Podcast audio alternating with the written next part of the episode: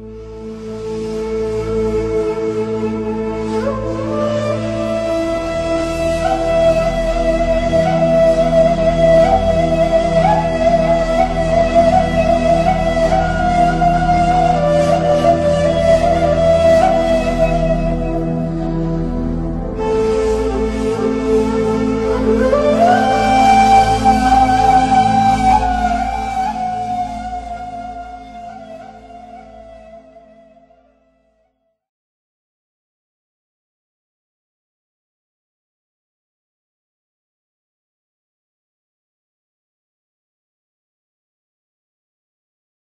Bismillahirrahmanirrahim. Elhamdülillahi Rabbil alemin.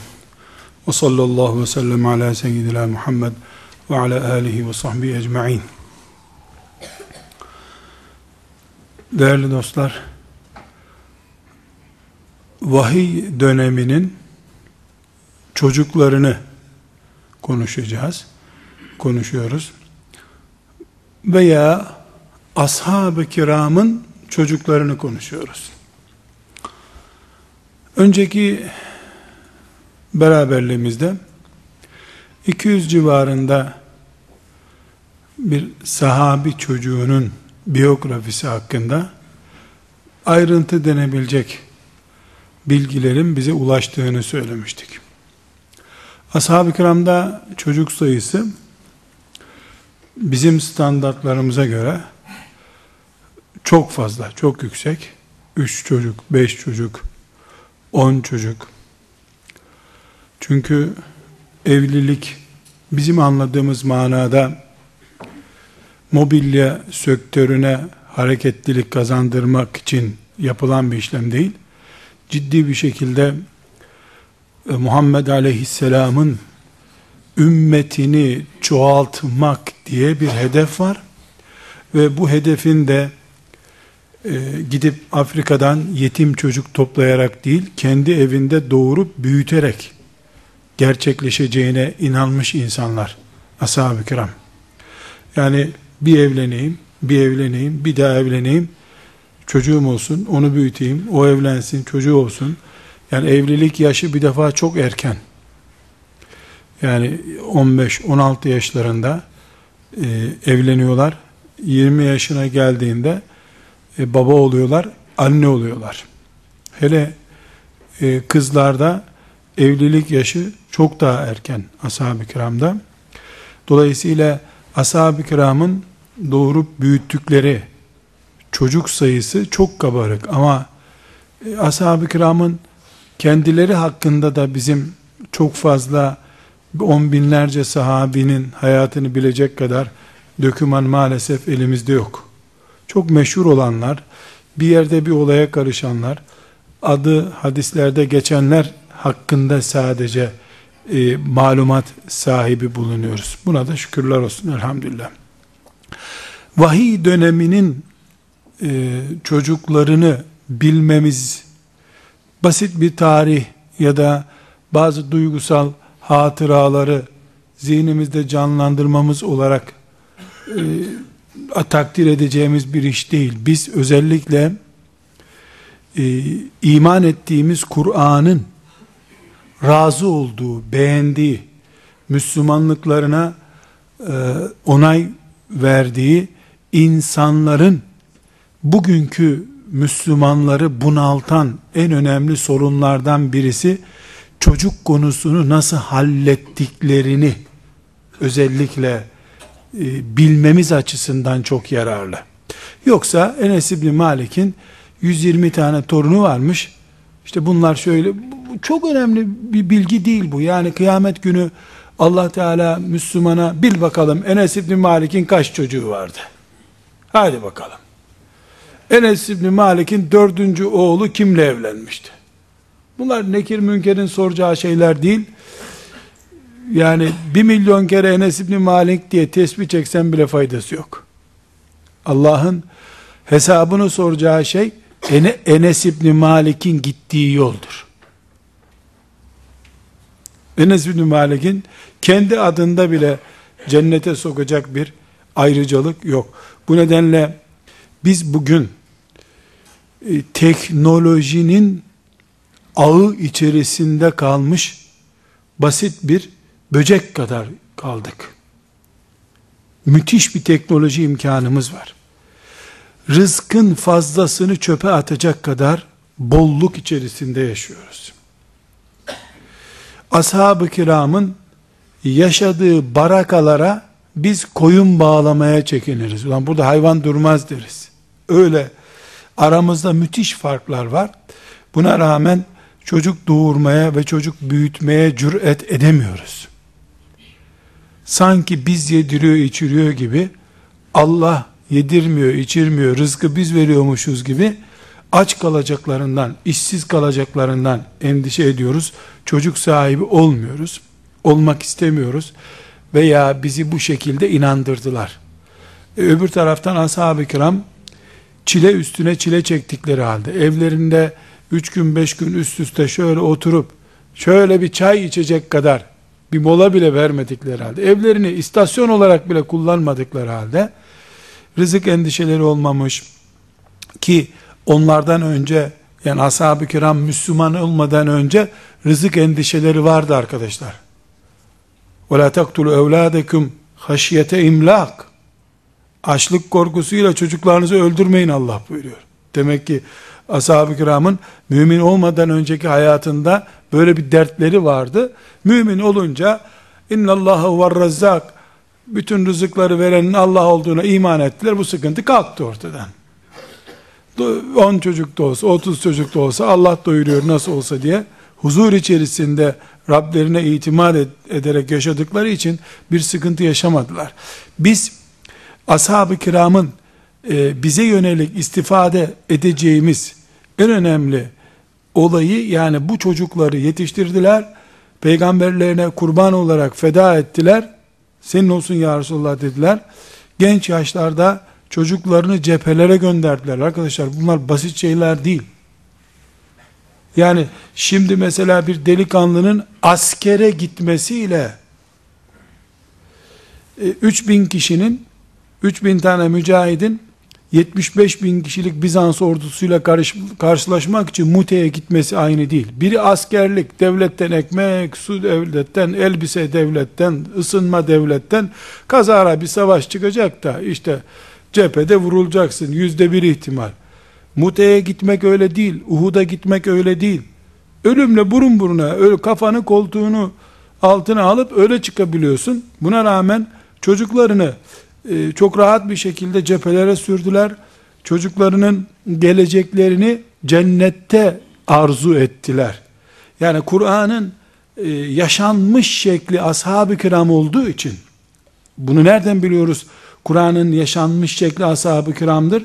Allah'tan biliyoruz. Kur'an öyle diyor. Kur'an onlardan memnun. Yaptıkları hareketlerden memnun genel gidişat olarak arada kırıntı döküntüleri oldu. O ayrı bir konu. Onu da Kur'an'dan öğreniyoruz. Kırıntı döküntü olduğuna dair. Ama genel olarak ashab-ı kiramdan söz edilirken Allahu Teala'nın onlardan memnun olduğunu, Müslümanlıklarını, Kur'an'a teslimiyetlerini, teslimiyet tarzlarını beğendiğini görüyoruz Allahu Teala'nın. Dolayısıyla biz ashab-ı kiramın çocuk yetiştirmesinden bu açıdan istifade edeceğiz e, ashab-ı kiramın yetiştirdiği çocukları bu açıdan incelememizde yarar var. Ancak arkadaşlar e, dört şeyi önceden bilmemizde yarar var. Yani ashab-ı kiramı taklit ederken bir defa onlara ait elbise bize olur mu olmaz mı bunu bir bilmemiz lazım. Yani ashab-ı kiram mesela çocuk yetiştirdiler. Çocukların cihat ehli oldu. Ee, bir defa yüzde yüz çocuklarını yetiştiremediler. Çok çocuk yetiştirdiler ama mesela 10 çocuğu olan 10 tane de Efendimiz Aleyhisselam'ın önüne getirip bunlar sana hazır ya Resulullah diyemediler. Yani çok gayret ettiler. Allahu Teala dilediği kadarını adam etti. Ee, bir kısmı da e, boş yani öyle büyük insanların çocukları hep büyük olmadı. Koca dağlardan e, küçük kum çakıllar, küçücük kum tanecikleri de oluşabildi. Bu ashab gerçeği. Yani Ebu Bekir demek 12 çocuğu var. 12'si de biri peygamberin hanımı, öbürü peygamberin baldızı, öbürü filan yerde şehit. Öyle olmadı arkadaşlar. Başta Ebu Bekir radıyallahu anh olmak üzere istedikleri kaliteyi tutturamadılar. Allah'ın kaderine karşı çıkacak halleri yoktu. Bu bir önemli gerçek. İkinci bir gerçek. Ashab-ı kiram e, olağanüstü mucize çocuk yetiştirmediler arkadaşlar. Yani çocuk yaramazlık yapıyor, namaza gitmiyor. Tuttu kulundan götürdü Efendimiz, Efendimiz üfledi, çocuk namaza başladı. Böyle hiç yok. Hiç yok ama. Örneği yok bunun. Ya da kalktı teheccüde ya Rabbi e, bu çocuk ıslah olsun yoksa ben üzülüyorum filan sabahleyin kalktı çocuk melek oldu. Böyle yok.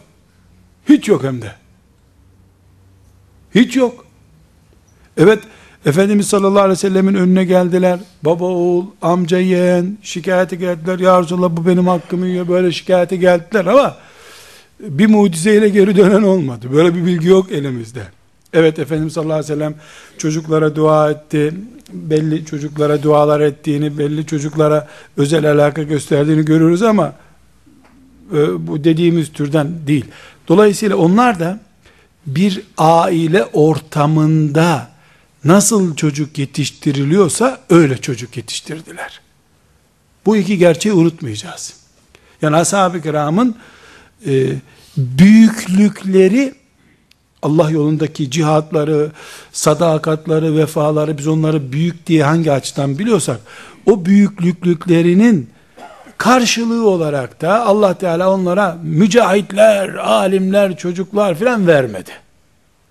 Anne baba nasıl çocuk yetiştiriyorsa onlar da o şekilde çocuk yetiştirdiler. Bir kısım fidanları tuttu, bir kısım fidanları da tutmadı. Tutmayanlar, için oturup ağladılar. Tutanlar için de Rablerine hamd ettiler. Bu gerçeklerden sonra e, vahiy döneminin çocuklarını konuşabilmemiz için dört gerçeği bilmemiz lazım arkadaşlar. Birincisi, bizden farklı olarak, bizde bulunan, onlarda bulunmayan bir sorun olarak, ashab-ı kiramdaki aile düzeninde tek sözlülük hakimdi. Tek sözlülük ne? Evde bir erkek var, konuşuyor. Er-ricalu kavvamune alen nisa' Evde baba bir şey söylüyor, anne öbür türlü söylüyor, çocuk seyrediyor. Bir gün iki gün ne ananın analığı kalıyor ne babanın babalığı kalıyor. Ashab-ı kiramda çocuk doğumundan itibaren hatta e, çocuğun doğumundan önceki süreçten itibaren erkeğin hakimiyeti var. Bu tek seslilik mücahit bir delikanlı yetiştirmek isteyen babanın arzusunu gerçekleştirmeye destek oluyor. Evet tek başına yeterli bir neden değil. Ama bir de düşünün ki bizim mantığımızda bakın çocuk doğdu ismi konacak biri Ahmet der biri Alpay der. Biri işte şu gün ismi konsun öbürü öbürü konsun. Çocuğun isminden kavgaya başlamış ana baba. Biri dedesinin ismini ister, biri amcasının ismini ister. Ya hocaya giderler ya işte filancaya giderler ama ashab-ı kiramın Peygamber aleyhisselam efendimizin yanına binlerce giriş çıkışı var. Bir tanesinden şöyle bir bilgi görmüyoruz. Ya Resulallah biz karı koca karar veremedik sana isim sormaya karar verdik. Hadi sen ne dersen o olacak. Böyle bir şey yok ortada. Getiriyorlar bu çocuğun adını koy ya Resulallah diyorlar. Ama dört tane seçenek bunlardan birini koyacaksın. Böyle yok. Bir de şimdi e, yani bir tane istisna bir tip varsa o da daha sonra boşanmıştır herhalde karısından. Şimdi önüme bunu biz böyle yapmadık diye getirmesin önümüze. Yani bir de şimdi düşünün arkadaşlar. Ne erkeğin erkekliği belli ne kadının kadınlığı belli. Böyle bir enteresan cinsiyet olmuşuz. Ne kadın becerip şöyle bir kadınlığını yapıp asiyeliğiyle ortaya çıkabiliyor. Ne de erkek vururum keserim diyor ama hiç yapabildiği bir şey yok. Yani enteresan bir model olunmuş. Çocuk üzerindeki emellerimiz isim koyma savaşında bitiyor zaten. Bizim barutlarımız çocuğa gelmeden önce kargocu olarak bitmiş oluyor. İsim koyma meselesinde bitiyor. Bu isim koyma meselesi konumuz değil şimdi. Yani isim koyarken bile erkeğin erkekliği yok, kadının kadınlığı yok ortada. Mahkemeler büyüklere sorma, cami imamına sorarak, şeyhe sorarak filan kazara bir isim konmuş. Biri Kur'an'dan olsun diyor, biri Tevrat'tan olsun diyor. Böyle bir kavgayla bir isim koymuşlar. Ondan sonra önce okula mı verelim, hafız mı yapalım? Bunun üzerinde bir milli tartışma. Ondan sonra hafız oldu şimdi Arapçaya mı başlasın? Onu ne yani babalar babalık yıldızlarını kaybetmiş. Anneler annelik e, duygularından kaybetmiş. İkisi de çocuğu iyi yetiştirmek istiyor. Biri sağa çekiyor, biri sola çekiyor, biri önden itiyor, biri arkadan itiyor. Çocuk eziliyor o arada. Şeytan kapıp götürüyor. Bu sefer şeytan istediği gibi çocuğu eline almış olur. Ashab-ı kiramda bu çok önemli bir ayrıntı. Yani ashab-ı kiramdan herhangi birisinin çocuğuna isim koyması söz konusu olacak da karısı da diyecek ki benim ismim çocuğumun ismi şöyle olacak. Ya da sahabeden biri çocuğunu cihada göndermek isteyecek de annesi sen mi doğurdun hastanede ben bıçak altındaydım işte bıçağı yiyen ben gönderen sen. Bu lafı kime söylüyorsun ya? Ömer gibi merhametli adam kulağından tuttuğu gibi karıyı babasıyla bile göndermiş. Bir daha de göreyim senin nasıl oluyor. Yani e, ashab-ı kiramın kadınları Efendimiz Aleyhisselam'a şikayete gelmişler. Kur'an-ı Kerim'de sure var. Mücadele suresi diye sure var Kur'an'da. Ne mücadelesi bu? Kadın gelmiş Efendimiz'e tartışıyor. Gitmem ya Resulallah hakkımı isterim diyor. Bu adam bana işkence yaptı. Böyle Efendimiz ya sonra bakarız gibi bir usluba bile müsaade etmiyor kadın. Ee, Allahu Teala da ayet indiriyor. Kadının tartışması Kur'an'da sure ismi olacak şekilde ebedileşiyor. Yani ashab-ı kiramda arkadaşlar bu fark çocukların yetişmesine yansıdı. Ne anlattığım anlaşılıyor diyeyim ama konum isim değil. Çocuğu medreseye gönderme diye bir şey. Zaten ashab-ı kiram medrese, Kur'an kursu diye bir şey bilmiyorlardı arkadaşlar. Cami var, Mescid-i Nebi var, cihat var eğitim yeri olarak. Başka bir şey yok. Yani ne medrese, ne böyle bir okul, ne yurt, piknik filan işte bu tip eğlenceler filan. Nerede? Cihat meydanlarında. İkinci olarak kardeşler, ashab-ı kiramın doğru büyüttükleri çocukların gündemi Medine'nin gündemiydi. Hollywood filmlerinden gündem almıyordu çocuklar. Şimdi Medine sokaklarında oyun oynayan çocuklar büyüklerinin gündemiyle yaşadılar. İki yaşında kılıç oynamaya başladılar. Üç yaşında ok attılar. Beş yaşındayken mızrak oyunu oynadılar. Çünkü mescide gidiyor, cihatla ilgili ayet iniyor. Eve geliyor babası tarladan yorulmuş, hazırla benim yayımı okuma hazırla, yarın Resulullah cihada çıkacakmış diyor. Yani çocuk anasını dinliyor cihat, babasını dinliyor cihat, komşunun cihat, öbür ev cihat, orada şehit var, burada kolu kopmuş bir gazi var, burada gözü çıkmış bir gazi var. Yani çocuk hangi yöne baksa Medine'nin gündemi yerden göğe kadar Allah'ın dini. Bu kadar din gündemli, arşla bağlantılı gündemi olan bir şehirde çocuğun Allah'ın dininden başka bir şey düşünmesi mümkün değil ki. Nitekim ashab-ı kiramdan sonra bozulan ya da kalite kaybeden diyelim. Bize göre bozulma yok çünkü ortada. Kalite kaybeden nesil İran'ın fethinden sonra kalite kaybetti. Çünkü İran'la sınırlar kalkıp tek devlet olunca İran'daki medeniyet, kültür Müslümanların içine de sızdı. Bilhassa İran'dan e, bugünkü Irak ve Suriye'ye akın akın e, on binlerce aile göç etti.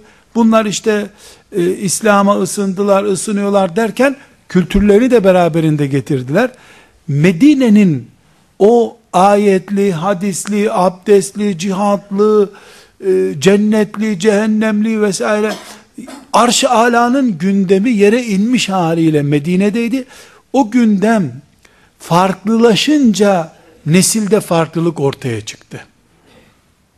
Bu çelişki nerede biliyor musunuz arkadaşlar? Şimdi baba kendisi gibi 30 40 yaşında 50 yaşında veya yerine göre 70 yaşında adam kendi ekranıyla camiden geldikten sonra maç seyrediyor. Ondan sonra iki saat uyduruk haberleri seyrediyor. Ondan sonra e, arkadaşlarıyla oturup ekonomik palavraları tekrar ediyorlar. Çocuğunu da sabahleyin hocaya gönderiyor Kur'an öğrensin diye. Çocuğun evinde Kur'an gündemi yok. Camide bile Kur'an gündem değil.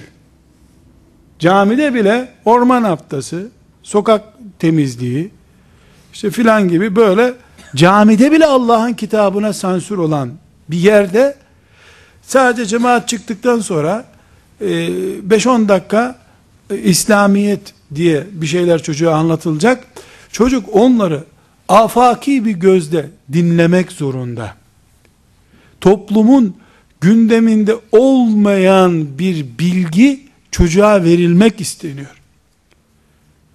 Bu 50 yaşında bir insanın bir uçak e, tamir atölyesine götürülüp bu motoru sök, bu uçağın kanatını tamir et denip birden böyle bir teknolojiyle karşı karşıya bırakılması kadar uçuk bir örnek.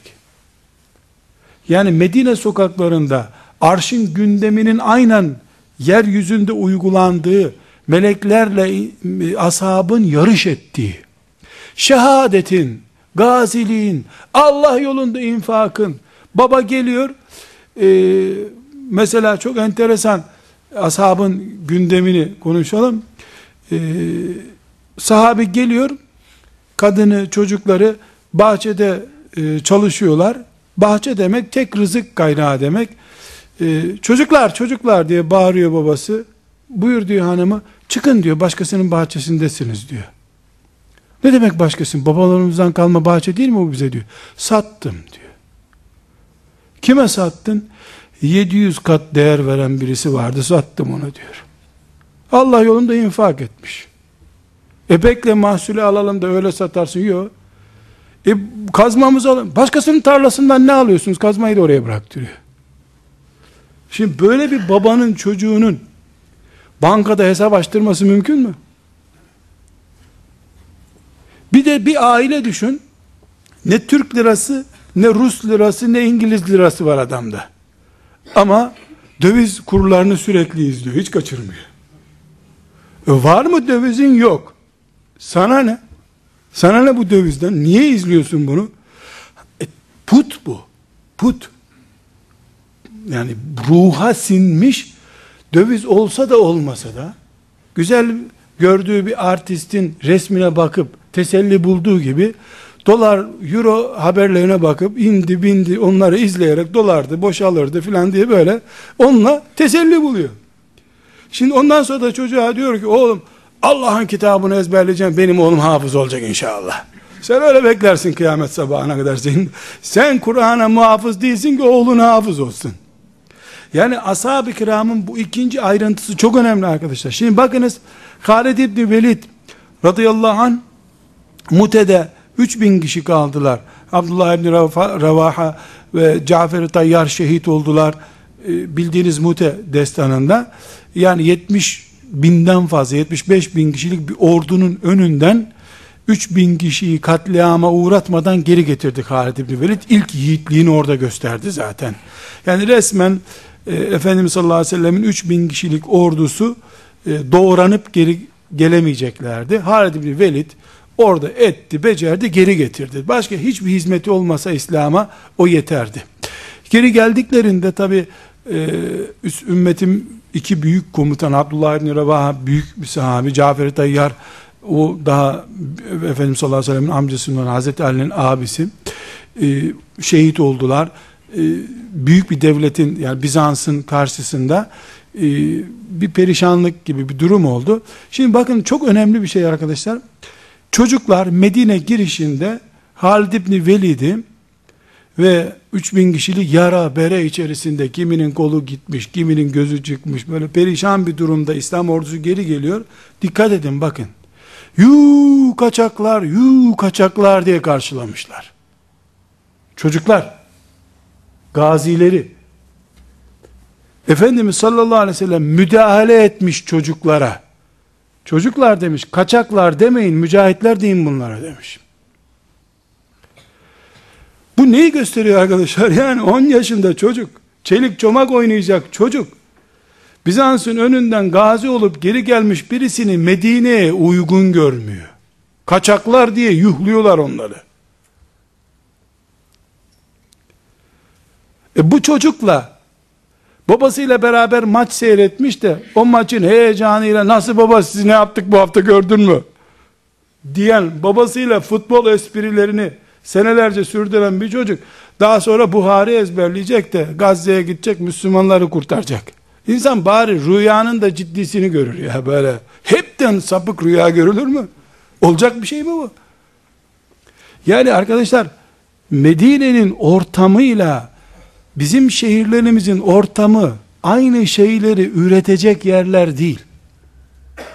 Bu ashab-ı kiram açısından müthiş bir fark.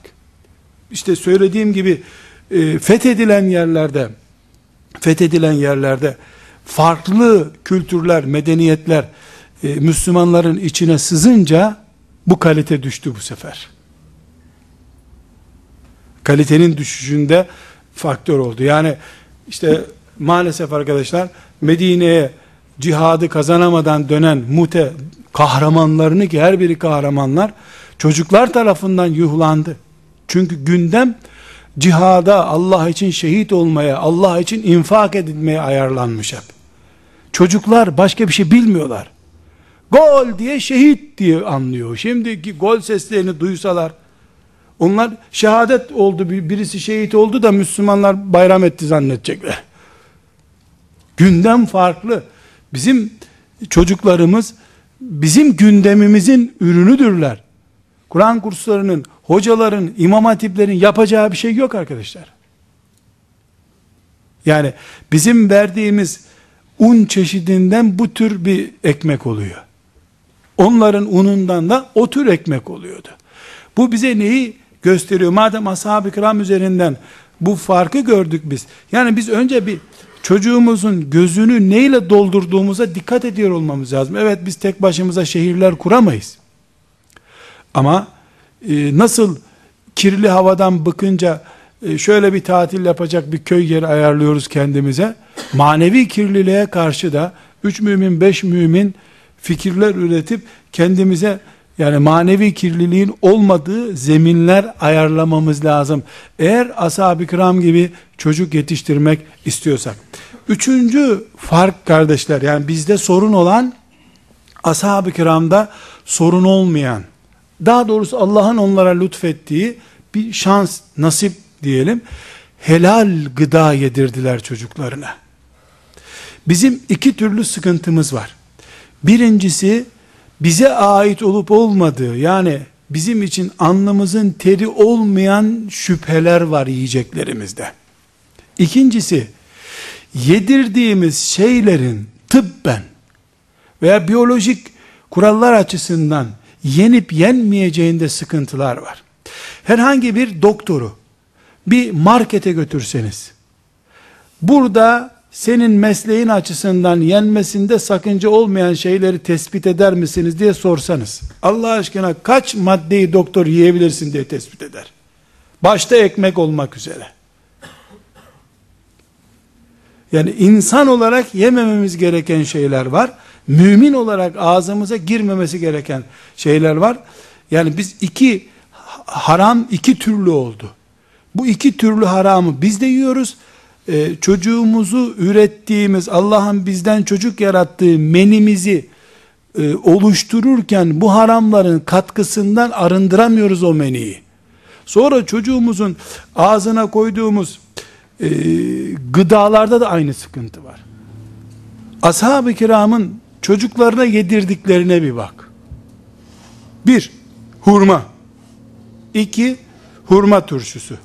Üç, hurma hoşafı. Dört, hurma ezmesi. Beş, hurma unu. Altı hurma, yedi hurma, sekiz hurma, dokuz hurmanın bir çeşidi, on hurmanın öbür çeşidi, on bir hurmanın öbür çeşidi, on iki hurmanın öbür çeşidi. Yok, başka bir şey yok. Arpa ekmeği ara sıra, gıdalarında helallik ve saflık var. Helallik ve saflık. Bizde saflık sıkıntısı var. Petrol yiyoruz resmen. Petrol. Gerçi direkt petrol demiyoruz. Ondan önce plastik yapıyorlar sonra plastikten öğütüp yapıyorlar bize. Direkt petrol değil. İnsan olarak bir defa bizi kudurtacak şeyler yiyoruz. Yediğimiz yumurtada bile petrol var. Kabuğu kireçten yapılmış. Ashab-ı kiramda ise Allah'ın 50 dereceye varan o katı güneşinin altında büyüyen şeyler. Onlar da zaten böyle honiyi basarak tıka basa yiyecek kadar değil. Günde 5 hurma 6 hurma bitti işte o kadar. Arpa ekmeği bulurlarsa onu da düğünlerde ikram ediyorlar birbirlerine bu kadar. Gıda saflığı ve helalliği yetişen nesli etkilemiş. Ashab-ı kiramı etkilemiş. Çocuklarını etkilemiş. Bizde yani haram gıda deyince aklımıza iki şey geliyor arkadaşlar. Bir alkol, bir de domuz. Çok takva olanlar şüpheli şeyleri de haram sayıyorlar. Yani kazancında şüphe var mı yok mu diye. Bunun daha ötesi var. Bizim insanlık genimizle oynayan gıda türlerinden de söz ediyoruz arkadaşlar. Gıda, gıdalarımız bizim insanlığımızla oynuyor. Tövbe kapılarımızı kapatıyor. Sıkıştırıyor bizi. Ar damarımız yırtılıyor. Yani bir mümin şüpheli haram şeyleri yedikçe ar damarı da zorlanıyor. Bu yüzden e, ya sen 10 sene önce birilerini ayıplıyordun sekreter çalıştırıyor diye. Sen niye şimdi sekreter çalışıyor biz aynı işi mi yapıyoruz onlarla? Kardeşim görmüyorum bizim iş başka türlü olmuyor. Cevap hazır. Ar damarı yok adamda. Senden ayıpladığın ulan hacı adam kız sekreter çalıştırıyor dediğin adam da uluslararası ticaret yapıyordu. Onu ayıplıyordun 10 sene önce. Ama yediğimiz içtiğimiz şeyler genimizi bozuyor. Geni bozulmuş, kalitesi düşmüş, karakteri yıpranmış insan iyi mümin olamaz ki. Onun çocuğu iyi mümin olsun. İyi çocuk yetiştirmiş olsun. Yani ashab-ı kiramın bu farkını kesinlikle gündemimizde tutmamız lazım kardeşler. Helal gıda sorunumuz var bizim. Şimdi düşünebiliyor musunuz? Mesela e, bir kola sorunu çıktı. Tiryakilikten dolayı kola değil Coca-Cola sorunumuz var dendi. Hayır. Müslümanların sorunu kola sorunudur. Çünkü tiryakilik yapıyor. Ben onu illa kullanmak zorundayım hissettiriyorsa bana bu bir sorundur.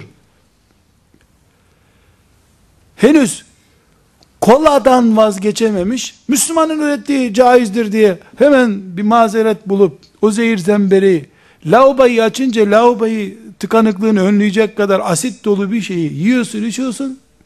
Ondan sonra kendi dişlerin çürüyor, midende arızalar oluyor, bir sürü sıkıntılar çıkıyor. Kardeşim senin daha miden yerinde değil, dişlerin yerinde değil. Sen nasıl e, İslam'a sarılacaksın? Takva üzere şuurlu, zühd hayatı yaşayacaksın. Yani bu gıda sorunu ashab-ı kiramın yaşamadığı bir sorundur. Maazallah onlar yüzde bir şüphe etseler bir şeyden onun girdiği sofraya bir daha yanaşmazlar. Yani bugün bizim için e, tehlikeli olan şeylerin önemli bir bölümü onların zamanında var. Alkole yabancı değil de ashab-ı kiram. Su yerine alkol tüketiyorlardı günün birinde. Alkolü biliyorlardı. Domuz o zaman da vardı. Besmelesiz hayvan sorunu o zaman da vardı. Ama ashab-ı kiram bitirdik dediler bitti. Çocuk istemiş. Misafir gelmiş. Nauzu billah sen Hazreti Ömer'e diyeceksin ki misafir geldi onun için bu kolayı aldık. Onu kibrit çakıp senin kafandan aşağı döker tutuştururdu seni. Yani dinle, helalle, haramla şaka yapar mı sahabi? Yapmaz. Yapmayınca kanı temiz. Daha önce ayyaş oldukları halde, bir kısmı ayyaş, içkici bir kadrodan oldukları halde, ne biçim tövbe, ne samimi, ne ihlaslı bir tövbe yaptılar ki, o manevi tövbeleri damarlarındaki maddi kirleri de temizleyip götürdü elhamdülillah. Bu üçüncü fark inşallah özellikle çok önemli. Mesela şehir dizaynını biz çocuklarımız için yeniden yapma kıvamına ulaşamayabiliriz. Zor bir boyut. Hadi bir kere de ipin ucunu verdiğimiz için erkekleşemeyiz de evde diyelim. Kadınlar da bir kere atları çıktığı için onlardan da bir daha annesi bir hatun çıkmayacak diyelim. Ama gıda sorununu önemli ölçüde halletmemiz mümkün kardeşler.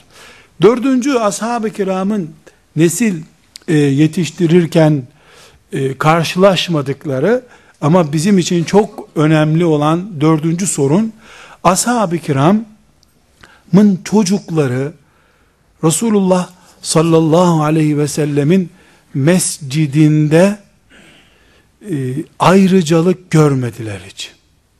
Hiç tanımadılar böyle bir şeyi. Kölelerin çocuklarıyla peygamberin torunları aleyhissalatü vesselam aynı yerde oynadı arkadaşlar. Hiçbir çocuk siyah olduğu için, esmer olduğu için ayıplanmaz bir, bir kenara hissetmediler esmer olduklarını zaten. Hissetmediler. Efendimiz sallallahu aleyhi ve sellemin e, kölesinin azatlı daha sonra azat ettiği kölesinin oğlu olan Üsame sol omuzunda oynadı, Hasan sağ omuzunda oynadı. Ki hele o günkü kültürde köle senin sokağından geçemiyor. Çocuğu gelecek omuzunda oturacak senin. Araplar kendi çocuklarını bile kucaklarına almıyorlardı. E, Ashab-ı kiram baktılar ki kölenin çocuğu peygamberle oynuyor. Namazını engelliyor. Öpüp okşuyor onu. Dolayısıyla bir çocuğun siyah olması, köle olması, fakirin çocuğu olması gibi şeyler hissedi böyle bir şey bilmedi. Tek bir rivayet yok bir fakirin çocuğunun dışlandığına dair. Zaten din fakirlerin dini dışlanacaksa zenginin çocuğu dışlanır. Aa tipe bakla bu ne biçim giyiniyor diye onunla alay ederler. Ama arkadaşlar şimdi şimdi çok enteresandır. Ee, Müslümanlar çocukları üzerinde servetlerinin görülmesini istiyorlar. Şöyle 10 tane çocuğun zenginliğini hemen hissediyorsun. Babası bir meclis üyesi falan bir şey yerde olduysa o hemen hissediliyor. Geçen sene sana abi diyordu bu sene hiç takmıyor bile seni. Ula baban meclis üyesi sende ne var ya? Yani bu şimdi maalesef bizim bir afet olarak yaşadığımız özellikle hafif bir yani ayakkabının stilini değiştirecek duruma gelen fark ediliyor. Burada özellikle isim vererek anmak istiyorum. Ee, yani bu isim verişim de e, bir reklam bakımından değil, vaka bakımından bu Bahariye Mensucat grubunun sahibi olan Topbaş sülalesinden bir tanesi e, İstanbul İmam Hatip Lisesi'nde okumuş. O yıllarda benim hocalarım da onu okutmuşlar. İstanbul'da e, Impala, Cadillac türü Amerikan arabaları 3-4 kişi de var. Bir tanesi de onlarda olduğu halde çarşamba yani İmam Hatip Lisesi'nin semtine kadar şoförü getirmiş. İmam Hatip'teki talebeler zengin çocuğu görüp moralleri kırılmasın diye babası semte sokmamış arabasını yürütmüş onu orada. Senelerce böyle İmam Hatip okuluna gelmiş gitmiş. Bu müthiş bir ben kendi hocamdan e, Saraç hocamdan dinlediğim için yani böyle bir hikaye olarak anlatmıyorum. Basiretli mümin bu. Yani İstanbul'un zenginlerinde bile Amerikan arabası yok. 1950'li yıllardan bahsediyorum. Böyle Amerikan arabası zenginlerde bile yok. Onun özel Amerikan arabası var. Onunla okula gelmesini bir mümin olarak çocuğuna yakıştıramamış. Oradaki talebeler hep gariban. Dikkatlerini çeker ya da e, çocuğu onlara karşı böyle bir üstünlük hissine kapılır diye düşünmüş. Allah rahmet eylesin. Mümin baba. Mümin baba. Allah'tan malına bereket vermiş. ismine yad ettirmiş. Yani Daha neler verecek kendisi bilir Allah Teala'nın. Şimdi bir de düşünün arkadaşlar. Yani Müslümanların hangi semtte oturduğunu hissediyorsunuz. Çocukları üzerinden ha. Kendisi zaten hissettiriyor. Yani 20 tane çocuğu bir kampa alıyorsunuz. Çocukları iki dakika bakarak hangi semtte oturduklarını hissediyorsun. Konuşmalarından anlaşılıyor. Biz değişi çocuğun farklı oluyor. Yani çocuklarımızın şımarması açısından, tevazuyu e, bünyesine sindirememesi açısından, dünyaya tapınmalarına hazırlık oluşturması veya oluşturmaması açısından çok önemli yatırımlar bu. Çok önemli yatırımlar. Biz yani üç kuruş kendisi terlikle dolaşmış zamanında İstanbul sokaklarında. Şimdi oğlunun e, ayakkabısını ayda bir değiştiriyor. Eski de eskime diye bakmadan değiştiriyor. Çantası eskimese de her yıl çanta alıyor. E biz çektik çocuk çekmesin. Sen çektin adam oldun çocuk çekmezse adam olmayacak demek eğer bu formül üzerinden yürüyorsak. Bu ne biçim formül böyle? Yani eski giyinmek, e, israf etmemek, çekmek midir? Ashab-ı kiramda arkadaşlar, Medine sokaklarında hiçbir çocuk, Ömer'in çocuğu mudur, Ebu Bekir'in çocuğu mudur, e, Zeyd'in çocuğu e, Üsame midir? Kimse hissetmemiş bunu. Böyle bir his yok ashab-ı kiram çocuklarında. Ciddi bir şekilde kendilerini peygamberin yanında oynayacak durumda hissetmişler. Kazara meşhur e, Amr ibn As'ın oğlunun Mısırlı birisine attığı bir tokat hikayesi vardır. Ömer bin Hattab'ın halife olduğu zamanda Mısır valisi Mısır'ı fethetmiş. Oraların İslam olmasına sebep olmuş. E, Mısırlı Kıpti birisiyle yarışıyor. Kıpti bunu geçiyor. Valinin çocuğu yalnız. Ömer'in valisi, valinin çocuğu. Bu da sen işte erken başladın. Çocuk mızıkçılığı patlatıyor bir tokat. O da gidip yani valinin çocuğundan ben ne hak isteyeceğim gidiyor ama gün oluyor. Bu haber halifeye ulaşıyor. Ömer bin Hattab radıyallahu anh'a ulaşıyor. Ondan sonra normal ikisi de vatandaş aslında. Biri Mısır valisinin oğlu, öbürü de Mısırlı bir vatandaşın Kıpti'nin oğlu. Ee, Ömer bu haberi duyuyor. Acil bir yazıyla valiyi ve iki genci Medine'ye çağırıyor. Devlet olayı oluyor bu. Medine'ye geliyorlar. Amr bin As'ı yanına oturuyor. Diyor, vali, Mısır valisi oturdu. Fatih aynı zamanda. Fatih biz burada onunla ilgili ders yapmıştık. Müthiş bir sahabi.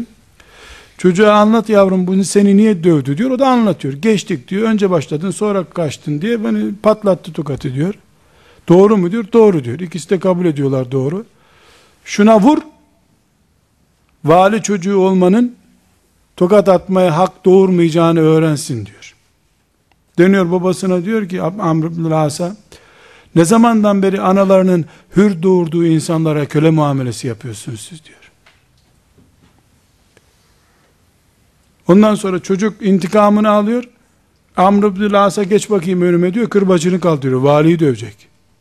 Senin gevşekliğinden oldu bu iş diyor. Kıpti diyor ki yok diyor onunla alıp vereceğim o yoktu orada diyor. Amr ibn As dayaktan kurtarıyor böylece. Yani bu anlayışın hakim olduğu bir şehirde siyah çocuk, zenci çocuk, kulağı yok çocuk, babası yok. Kim hisseder bunu ya? Ne hissedeceksin? Dolayısıyla İslam'ı çocuklar içlerine eme eme hissetmişler. Ana sütü gibi emmişler İslam'ı. O Kur'an'ın okunan ayetlerini sadece Ramazan'da yiyemeyeceği köyden gelmiş eski bulgurları alttaki fakir komşuya gönderirken hissetmemişler. Ramazandan Ramazana, kurbandan kurbana değil, 24 saat Medine sokaklarında kendilerini peygamberinin torununa muadil görmüşler. Bir çocuk düşünün, babası köle, dedesi köle, amcası köle, sülalesi köle, insan yerine konmamış. Resulullah sallallahu aleyhi ve sellem Efendimizin bisetine kadar insan yerine konmamış. Köle, üzerinde işkenceler yapılmış. Ama İslam geldikten sonra çocuk bakıyor ki, Cebrail aleyhisselamın ayetleri indirdiği mihrapta peygamber aleyhisselamla oynuyor. Öbür e, kucağında da en soylu sülale olan Kureyş'in en soylu insanının peygamberin torunu var. Adalet ve o Kur'an'ın e, sizi bir erkekten bir dişiden yarattık. Allah katında en iyiniz takva olanınızdır. Ayetini gözü görmüş, kulağı duymuş, elleri tutmuş, ayaklarıyla ona yürümüş. Böyle bir ortamda yetişen çocuk eziklik hissetmediği için 10 sene sonra Resulullah sallallahu aleyhi ve sellem Efendimizin ordunun başına komutan olarak tayin edeceği kadar vakur bir hale gelmiş. Müslümanların arasında ezilmemiş. Kafire karşı zaten onurlu. Ama şimdi dikkat edin kardeşler, apartmanda oturanla gece konduda oturanın çocukları bile birbirine karşı forslular. Cep telefonlarından anlıyorsun zaten hangisinin çocuğu hangi durumda diye. Ondan sonra o çocukların üzerinde İslam tatbik etmek istiyorsun. Hayali bu. Çocuğun üzerinde İslam tatbik edeceksin ama çocuğun soluduğu havada o İslam yok. Ramazan vaazlarında dinlemiş onu sadece. Allah ashab-ı kiramdan razı olsun. Ne muhteşem bir farklılık sergilemişler. Tekrar şu dört farkı özetliyorum kardeşler. Aslında bugün Efendimiz aleyhissalatü vesselam Efendimizin e, bebekliğinden son gününe kadar yetiştirdiği en büyük çocuk Ali bin Ebi Talip radıyallahu anh'tır. Yani onu bugün gündemimize alacaktık. Ona vakit yetmedi. İnşallah önümüzdeki ders on, o ve onunla beraber e, başka sahabileri gündeme getireceğiz çocuklarını. Çünkü Efendimiz sallallahu aleyhi ve selleme ilk iman eden çocuk biliyorsunuz Hazreti Ali Efendimiz e, ve Efendimiz sallallahu aleyhi ve sellemin 5 yaşından itibaren e, hatta 4 yaşından itibaren kucağında büyüttüğü bir çocuktur. Ve adam, adam, adam. Yani insan olarak adam, mümin olarak adam. Böylece Resulullah sallallahu aleyhi ve sellemin kendi çocuğu olmadı, büyüyen çocuğu olmadı. Büyütseydi Ali'yi büyütecekti, büyüttü zaten. Ali'den ne oldu gördük. Ashab nasıl olurmuş, ashabın çocukları nasıl olurmuş. Böylece onun üzerinden gördük. Allah ondan ve diğerlerinden razı olsun. Ee, baştaki iki kuralı unutmuyoruz. Ashab-ı kiram olağanüstü mucizeler, büyük dualar vesairelerle çocuk yetiştirmediler arkadaşlar. Normal aile düzeni kurdular. Bu aile düzeninde e, yetiştirdiler. Yüzde yüzde randıman da alamadılar. Peygamberler bile yüzde yüz randıman alamadı zaten. Ashab değerli ama peygamber düzeyinde değil. Peygamberler bile yüzde yüz randımanlı bir nesil yetiştirmeye muvaffak olamadılar. Bu Allahu Teala'nın kanununa aykırı. Yani 124 e, bin peygamberin soyunun kıyamete kadar peygamber kalitesinde devam etmesi gerekiyor diye bir kanunu yok Allah'ın. Mesela İbrahim Aleyhisselam'ın Kur'an'daki duasını görüyoruz. Ee, benim çocuklarımı da benim gibi yap ya Rabbi diye dua ediyor da Kur'an-ı Kerim bakarız filan demiyor. Öyle şey, bedava yok.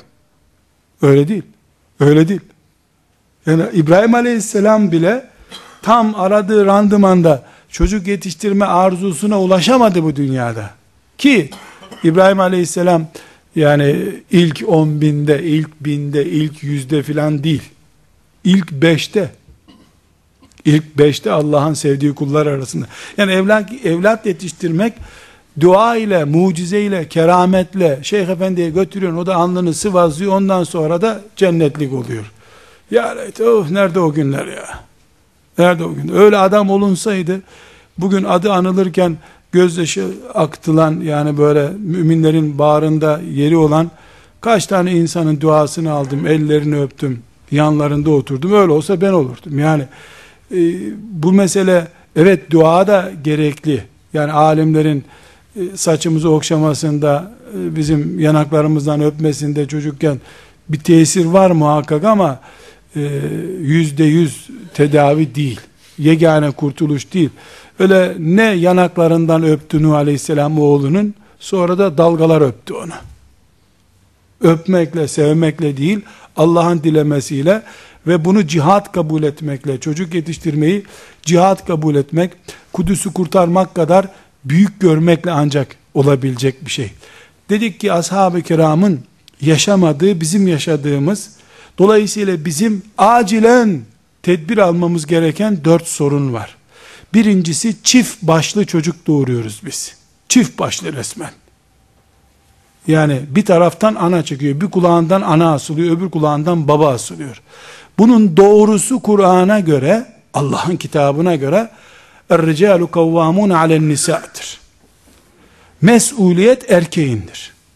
Erkekler bunun çamaşırını yıka, yarın filan yere götür, bu kadar. Erkek de şuraya mı götürelim, buraya mı götürelim, valla sen bilirsin. Hadi birinci çocuğu sen, ikincisini ben diye kurban taksim eder gibi çocuğu yarısı senin, yarısı bizim istenin filan dersen çift başlı çocuk olur. Çift baştan bir numaralı randıman maalesef alınmıyor. Bu erkeklerin despotluk ve zulüm ruhsatı değil arkadaşlar. Hani bunu neye göre konuşuyorum? Erkek de kadın da Allah'ın ahkamını biliyor. Dolayısıyla sorumluluğu da Allah erkeğe yıkmış demek için bu. Kur'an böyle diyor zaten. Mesela e, Allah Kur'an'da kadınların üzerinde erkeklerin üstünlüğü vardır diyor. Erkek deliyse gene evin ağası o mu? Deliysen tımarhane. Mümin değilsen hiç konuşma hakkın yok zaten. Yani bu erkeğin de kadının da evde Allah'ın ahkamını, Kur'an'ı, şeriatı, Kudüs davasını, e, dostu, düşmanı bildiğini varsayarak söylediğimiz bir söz bu. Eğer erkek kahveden çıkmayan biri ise e, onun koca olması yazık günah zaten. Onun baba olduğuna veil olsun. Kahveye giden adam bundan sonra statlara gidip e, orada burada futbolcuların peşinde dolaşan Allah yolunda infak edemeyip de e, spor gazetesine para veren bir baba da baba olacak da e, kadına hüküm mü edecek? Hayır elbette orada kadın imanını kurtardığı gibi çocuğunu da kurtarmaya çalışacak. Bu çift başlılık ciddi bir sorun. İkinci olarak dedik ki maalesef nasıl halledeceğimize dair belki bir 10 yıl daha 20 yıl daha oturup e, tefekkür etmemiz gereken bir sorun da Medine'de doğan çocuklar Medine'nin gündemini içlerine emdiler. Medine'nin gündemi de arşın gündemiydi. Meleklerin yoğun olduğu bir yerdi. Oyunlar cihad üzerinden oynandı. İnfakta yarışıldı. Namaz hayat demek oldu. Medine böyleydi. Dolayısıyla çocuk oynarken de Allah için oynandı, uyurken de Allah için oynadı. Anasıyla babasını şehadette yarışırken gördü. Bir çocuk düşünün arkadaşlar, dedesiyle babasının mahkemelik olduğunu görüyor. Ne mahkemenin korusu Ab Abdullah ibn Amr ibn Cumuh ne diye gitmiş Efendimiz'e? Ne kav? Ya Resulallah topal adam başımıza bela olacak bu da cihada geliyor. Nasıl benim cihadımı engeller? Topalım diye cennete girmeyeceğim mi ben diye mahkeme oluyorlar. Torun da oturup seyrediyor. Baba ile dede mahkemelik oluyorlar. Biri diyor sen cihada gelmeyeceksin. Vay benim cihadımı nasıl engellersin sen? Öbürü diyor ki sen karılara bak siz karılarınıza bakın ben cihad edeceğim diyor. E bu torun ne olacaktı yani? Ne yetişecekti bu torun? Bu torunu sen alıp çelik çomak oynamaya götürtürebilir misin? Öbür tarafa bakıyorsun, döviz kuru, maç skorları, palavra haberler, hava durumu, o da çok önemli bak ha, hava az kalsın kaçırıyorduk, hava durumu. Ya kardeşim senin sulanması gereken bahçen var mı Taksim'de? Yok. Yağsa ne yağmasa ne? Sen zaten emeklisin evde oturuyorsun. Yağdı veya yağmadı. Yarın yağacakmış öyle dediler. Bir inşallah bile yok. Gerek yok inşallah kesin zaten bir yağmuru yağdırmayı bile Allah'a bırakmayan, onu bile teknolojiyle halletmeye çalışan bir mantıkla e, yaşanılan, konuşulan bir evdeki çocuktan ne bekleyeceksin kardeşim ya? Nasıl o çocuk gayba iman edecek sonra? Nasıl Allah dilediği her şeyi yapar? Bizim bilmediğimiz halde onun bildiğinde bir hikmet vardır diye. Çocuk içine nasıl sindirecek bunu? Gerçekçi olmak lazım. Üçüncü olarak gıda sorunumuzdan söz ettik. Ashab-ı kiram gıda sorunu yaşamadılar. Hiç yaşamadılar. Hurma ne kadar haramsa o kadar haram yediler. Hurma. Hurma. Zemzem bile bulamadılar arkadaşlar. Öyle tenekelerle, varillerle zemzem gelmedi Medine'ye. Umre'ye gidecek biri de orada doyasıya içecek de Medine'ye gelene kadar ter olarak akıtıyor onu zaten. Zavallılar Hazreti Osman bir kuyu satın almıştı. O kuyudan su içtiler. Ama berrak bir bedenle Allah'a gittiler. Kimyaları bozulmadı. Genleriyle oynatmadılar. Bizim çocuklarımızın arkadaşlar yani her anne babanın en önemli sorunlarından biri evde yemek yedirememektir çocuklara. İnna lillahi ve inna ileyhi raciun. Bundan önceki nesil bulup yiyemezdi. Şimdi analar silah zoruyla çocuğu yediriyor. Mesela çocuklara e, çocuklar ne yapıyor? E, filanca şeyi alırsan yerim yemek yoksa yemem. Yemem. Hay Allah'ını seviyorsan ye vatan ve millet için ye oğlum bir tas çorba ne olursun yemez. Yemez.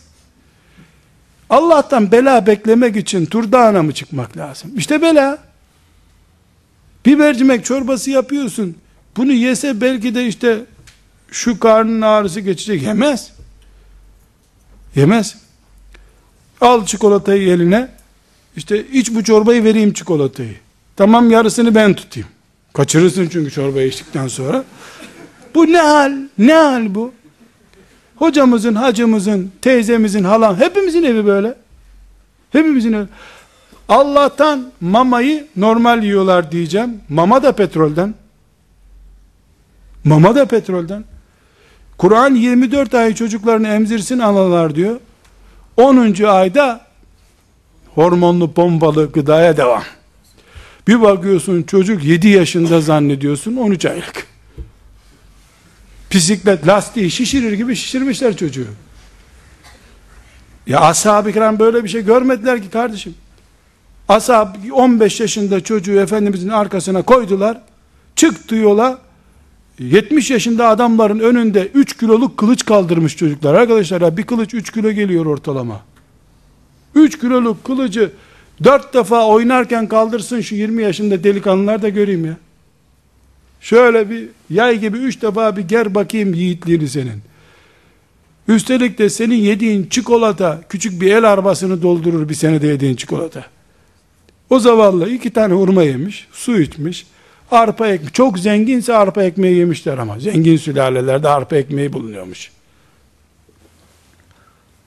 Bir daha ashab-ı kiram nankörlük etmeyelim, et düşkünüler. İşte senede bir et kesiyorlar, onu güneşte kurutuyorlar, yemek yapacakları zaman ondan kibrit kadar bir şey kesip suyuna bandırıyorlar, et yemeği oluyor. Ona düşkün ashab-ı kiram, çok. Çok meşhur bir yemek çeşidi o. Çocuklarımızın yaşadığı gıda krizi arkadaşlar, fakirliği aratmayacak kadar riskli bir krizdir. Çünkü bu gıda bolluğunda, bu gıda azmanlığında ki hastalıklar, mısır ekmeğini bile bulup yiyemeyen 100 sene önceki ihtiyarların görmediği hastalıklardır. Fakirlikten hastalık üremedi.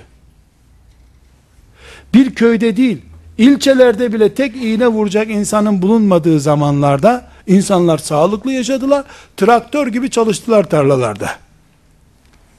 Şimdi köylerde hastaneler kuruldu neredeyse. İnsanlar tarlaya gitmeye bile cesaretleri yok. Bırak çalışmayı. Sorun başka bir sorun demek ki. Ve dördüncü sorun olarak ayrımcılık bilmedi ashab-ı kiramın çocukları. Siyah, beyaz, zengin, fakir öyle bir şey taktıkları yok. Hatta ve hatta arkadaşlar hangi çocuk ensarın çocuğu, hangi çocuk muhacirin çocuğu bunu bile bilmediler ya. Ensar 400 sene önce Medine'ye yerleşti. Oraya gelenler, çocuklarıyla gelenler de 4 günde oralı oldular. Hiçbir çocuk öbür çocuğa hadi be siz bizim bahçemize yeni geldiniz, bizim oyunlarımızı oynamayın demedi. Babalarında böyle bir şey görmediler ki. Kazara e, münafıkların başı kalktı. Bu Medine'ye dışarıdan gelenleri süreceğiz buradan dedi. Oğlu sürdü adamı Medine'den. Resulullah'a böyle nasıl dersin sen dedi. Bırak ya Resulallah bu adamı öldüreyim dedi babası için. Nasıl ensardan biri olması gerekirken muhacirleri atacağız Medine'den der. Le yuhricennel azzu minel ezel. Buralılar buralı olmayanları çıkaracak buradan. Medine'de görüşeceğiz dedi. Oğlu Medine'nin kapısında durdu Abdullah radıyallahu anh. Ya Resulallah bu adamı buradan geçirmeyeceğim dedi. Bu adam dediği babası bir ensar böyle davranınca çocukları da oyun oynarken hadi be biz haklıyız diyemeye cesaret edemediler. Allah onlardan razı olsun. Dolayısıyla ashab-ı kiram nesil yetiştirdiler. Yetiştirebildikleri kadar yüzde yüz umduklarına ulaşmadılar. En başta vurguladık. Yetiştirebildikleri kadar yetiştirdiler ama yetiştirdiklerini Allah beğendi. Gerisini boş ver. Gerçi diploma sorunları vardı. Diploma yok. Doğru dürüst elbise yok. Ama Allah beğendi onları. Çoğu şehit olarak gitti Rabbine zaten. Ne diploması, kefensiz bile gittiler. Bulduklarını buldular. Her halükarda kardeşler tekrar en baştaki sözü hatırlatmakta yarar görüyorum. Biz böyle tatmin olmak, bir vaaz dinlemek için filan bunları konuşursak yazık vaktimize. Eksikliklerimizi tespit edip onların üzerinden yol almaya çalışıyor olmamız lazım. Zaten din bunun için öğrenilir. Dosya doldurmak, işte kaset doldurmak için din öğrenecek halimiz yok. Allah onlara olan sevgimizi pratiğe döküp onlarla beraber cennette buluşmayı hepimize müyesser kılsın. Velhamdülillahi Rabbil Alemin.